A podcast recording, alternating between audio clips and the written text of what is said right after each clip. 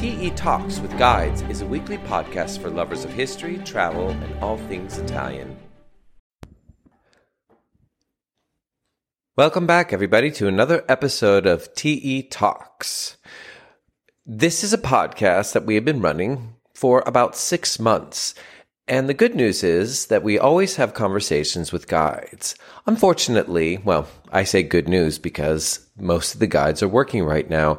So we're in the works of having more conversations set up for you, but I wanted to put forward another project that we're working on just so we can have something for you guys to listen to this week. Um, and I think it's going to be very interesting, and I think you guys will like it. So please do send back feedback to us at office at througheternity.com or when you send in your reviews to tell us what you think. Because for years, we've had a blog page, and I thought it would be quite interesting for me to read out these blogs to you sometimes because one doesn't necessarily have all the time to read what we offer for you. And since this week we're going to be hitting into Halloween, where we're doing a special 4K walk on our YouTube channel, walking through the wonderful Verano Cemetery, I thought something else who would fit into the Halloween theme would be Caravaggio and a little bit about his life. So relax, listen in, enjoy, and let us know what you think. Violence Art, and The Watcher in the Shadows on the trail of Caravaggio in Baroque Rome. The artistic world of Michelangelo Merisi da Caravaggio is quite literally a world of darkness and light. The most original painter of his, and perhaps any generation, Caravaggio's radical approach to what painting could be created shockwaves in the world of art dramatically ushering in the age of the Baroque, fashioning works of sublime beauty from the inky blackness of his imagination. He invented a new language of pictorial drama that was all his own. But with Caravaggio, the art of line and color is only the beginning. His life story, always teetering from one controversy to the next, retains an enduring fascination to the modern imagination. Through Eternity's Caravaggio in Rome tour follows in the footsteps of the controversial genius as he spent a madcap decade painting, brawling, and drinking on the streets of the Eternal City over 400 years ago. To give you a taste of what to expect on our itinerary, listen on for our take on Caravaggio's unique place in Rome's rich artistic tapestry. Rome, 1606. Two men are playing a deadly game on one of the many tennis courts that dot central Rome. They are armed not with rackets, but with swords, and one of them is about to die. While fatal duels were nothing unusual in the violent landscape of 17th century Rome, the identity of the protagonists made this confrontation different. For the man who landed the fatal blow was none other than Michelangelo Merisi da Caravaggio, brightest star of the Roman art world, and already a fully fledged superstar at the tender age of 35.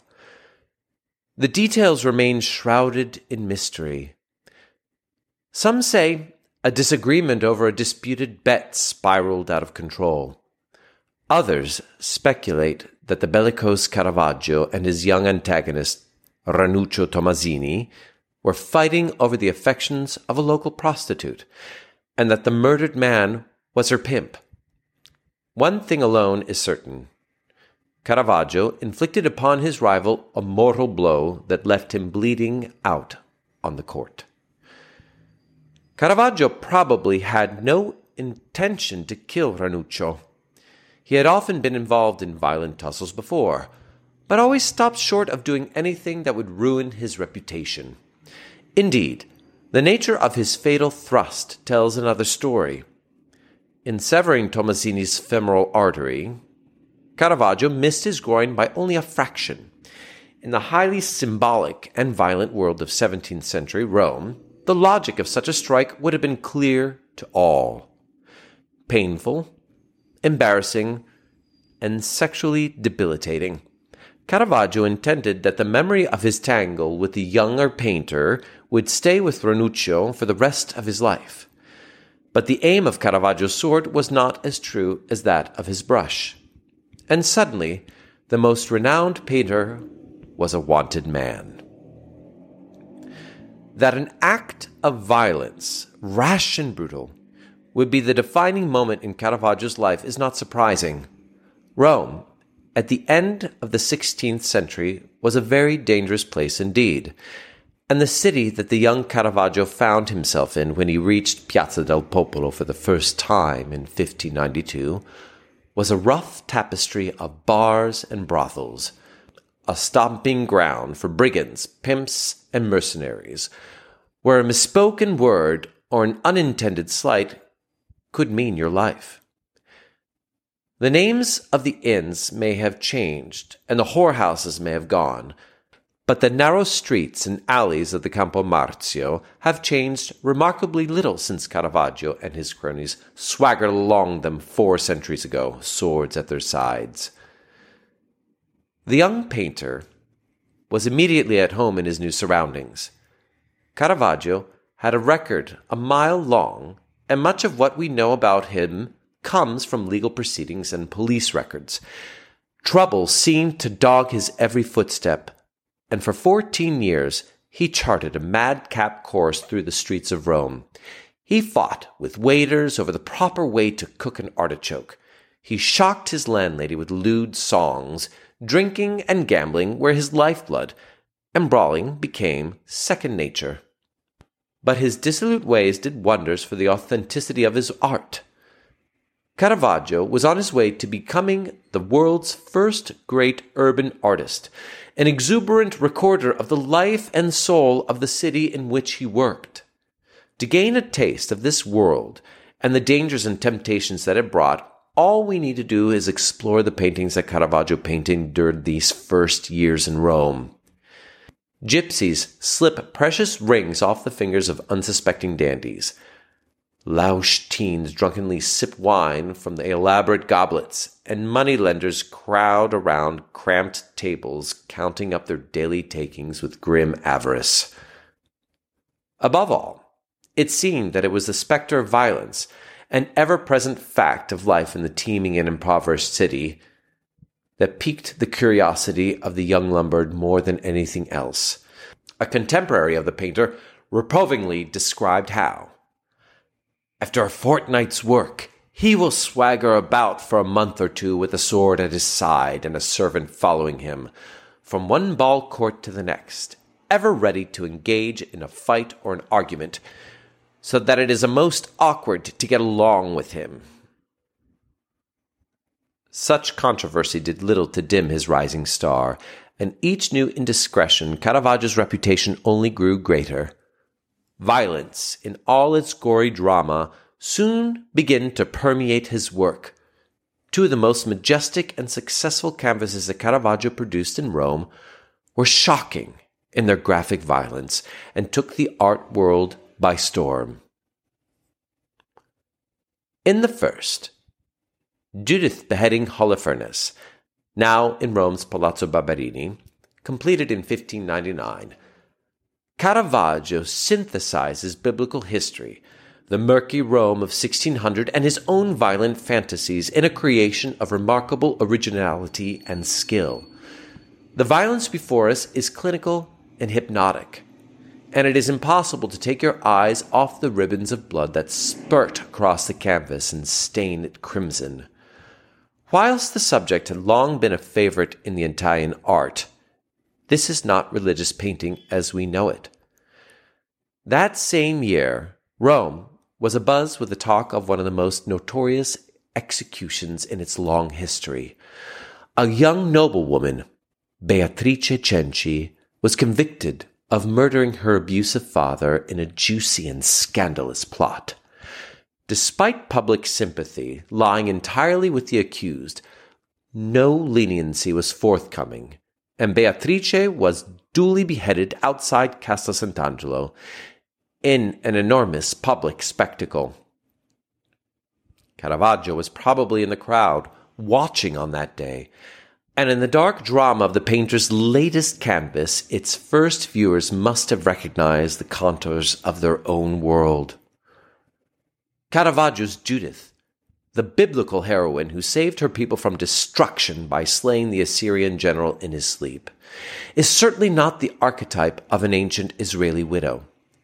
She seems more 16th century prostitute than religious paragon, and her wrinkled companion is more ancient procuress than faithful maid.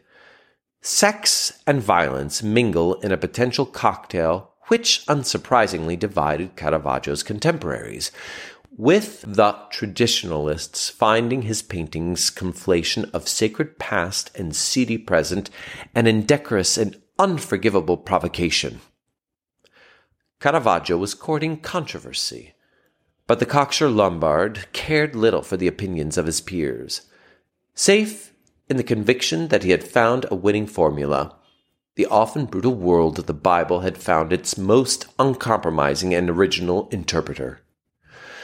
A year later, and the violence of biblical drama is once again at the tip of Caravaggio's brush. This time, the commission demanded a depiction of the martyrdom of Matthew for San Luigi dei Francesi's Contarelli Chapel, and the tension is electric. A scantily clad youth apparently awaiting baptism has risen up from the crowds of the faithful, sword in hand, and is poised to dispatch the unsuspecting saint. An altar boy flees in panic as a motley crowd looks grimly on, powerless to intervene. But it is a scruffy cloaked figure lurking in the shadows, ready to make his furtive escape, whose presence interests us the most. The figure is none other than Caravaggio himself, repulsed and yet beguiled by the terrible power of violence, violence of his own creation. He glances over his shoulder, scared yet transfixed, unwilling or unable to aid the stricken saint. To insert oneself into a painting as a kind of signature was nothing new, but never so melodramatically as this. Art and life for Caravaggio are making their inexorable way towards each other. They are drawing ever closer and will eventually meet in that bloody drama of the tennis court.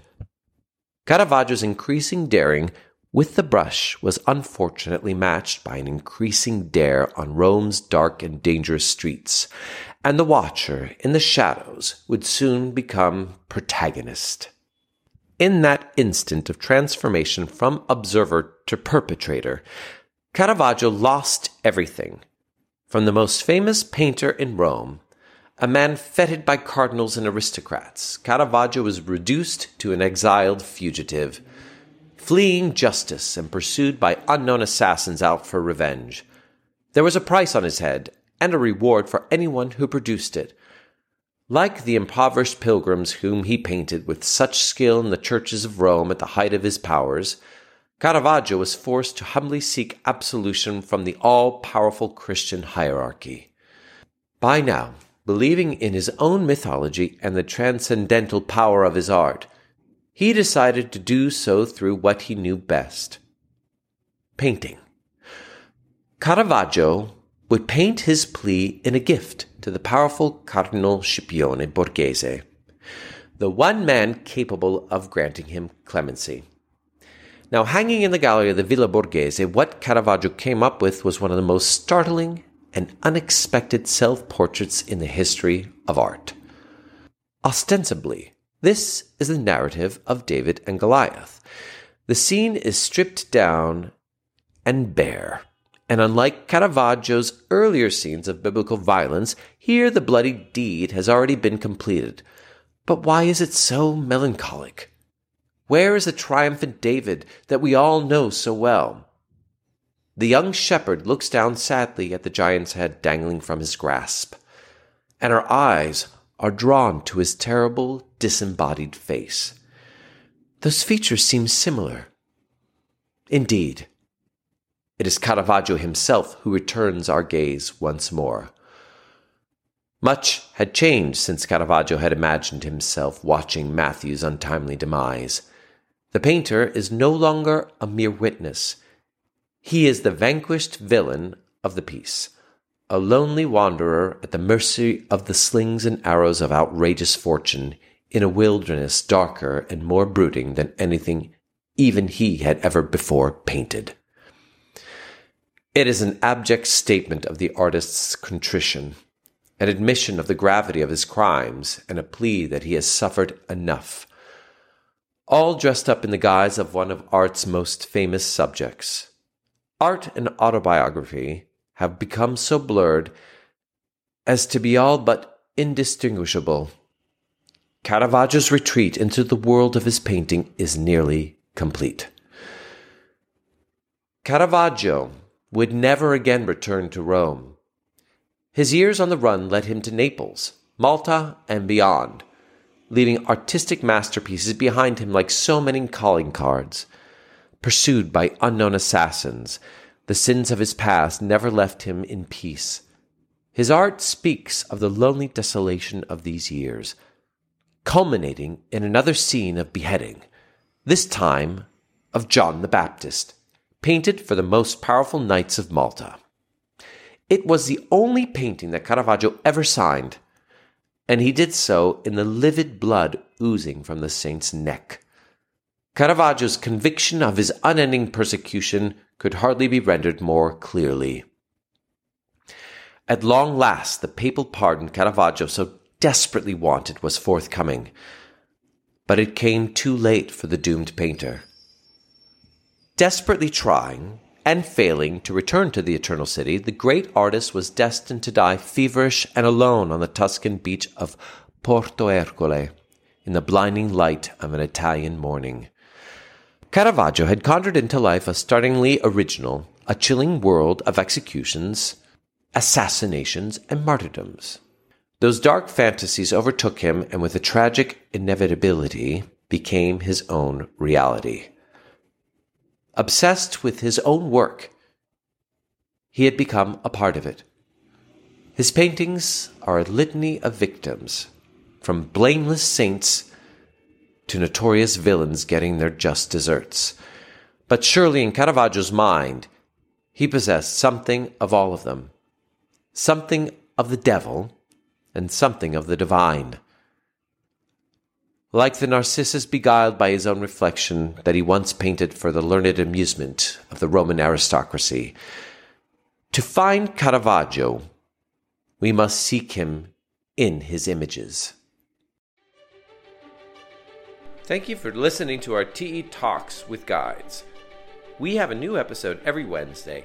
Please subscribe to get an alert when each podcast comes out. Rate us and tell people how you enjoyed it and share it on Instagram, Facebook, or Twitter. Most importantly, if you enjoyed it, send us a feedback about the show.